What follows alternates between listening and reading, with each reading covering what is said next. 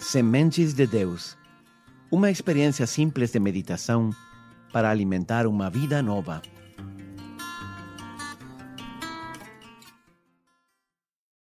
Bem-vindo a esta quarta meditação da série O Advento que Mudou Minha Vida.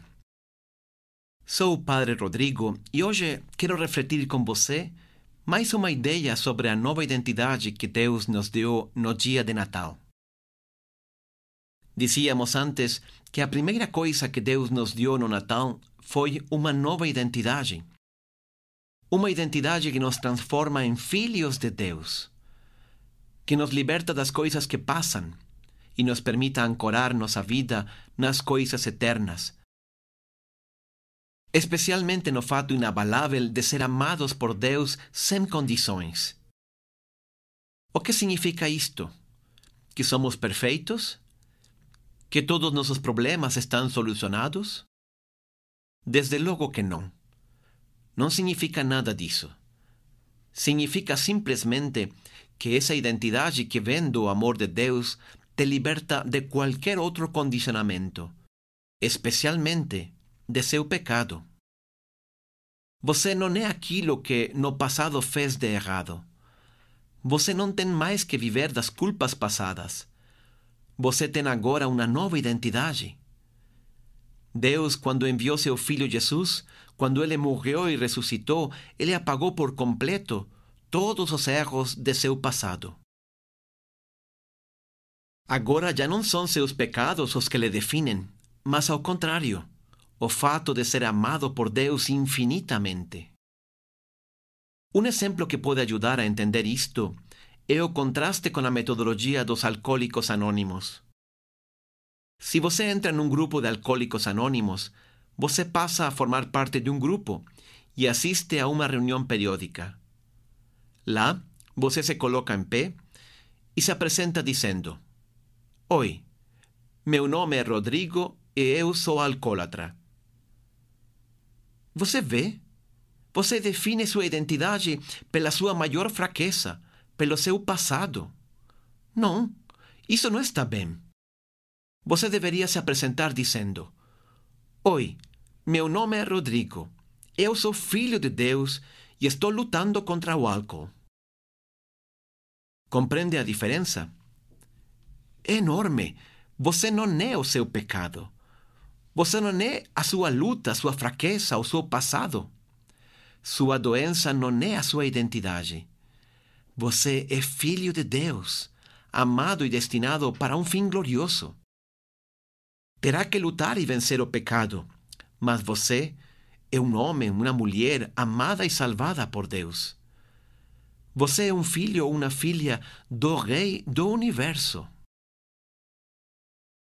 João, no seu Evangelho, diz: Deus amou tanto o mundo que lhe deu seu Filho unigênito, para que todo aquele que crê nele não pereça, mas tenha a vida eterna.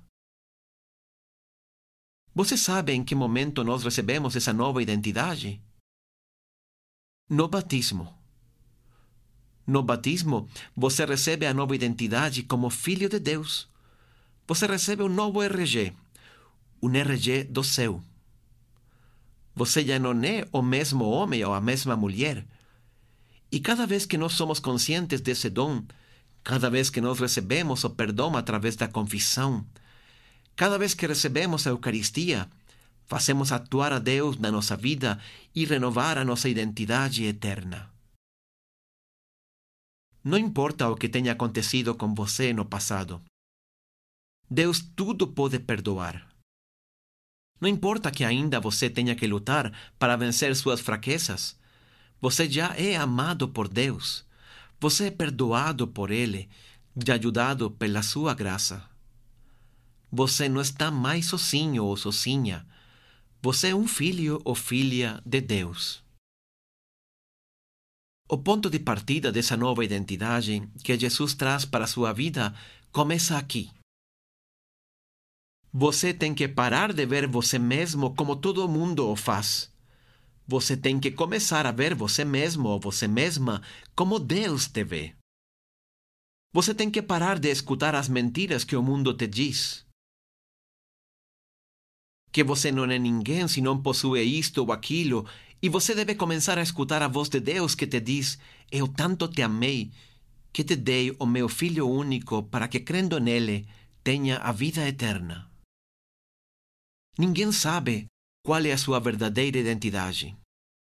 Nem seus pais, nem seus amigos, nem a sociedade. O mundo diz: se você não é a mais bonita, você não é ninguém. Se você não tem a melhor formação, você não é ninguém. Se você não tem o maior talento, você não é ninguém. Se você não é a mais famosa, você não é ninguém. Ou seja, 99% das pessoas não são ninguém.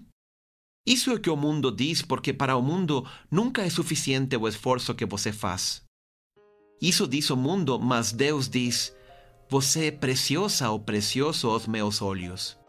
Deus diz que você é a única ou único. Deus diz que pode perdoar todos seus falhos do passado. Deus diz que você pode, que você consegue, que você tem tudo o que precisa. Deus diz que você foi abençoada e abençoado. Deus diz que te ama e que está disposto a fazer qualquer coisa por você. Neste Natal, você precisa escutar mais a Deus e menos ao mundo. Que Deus te abençoe.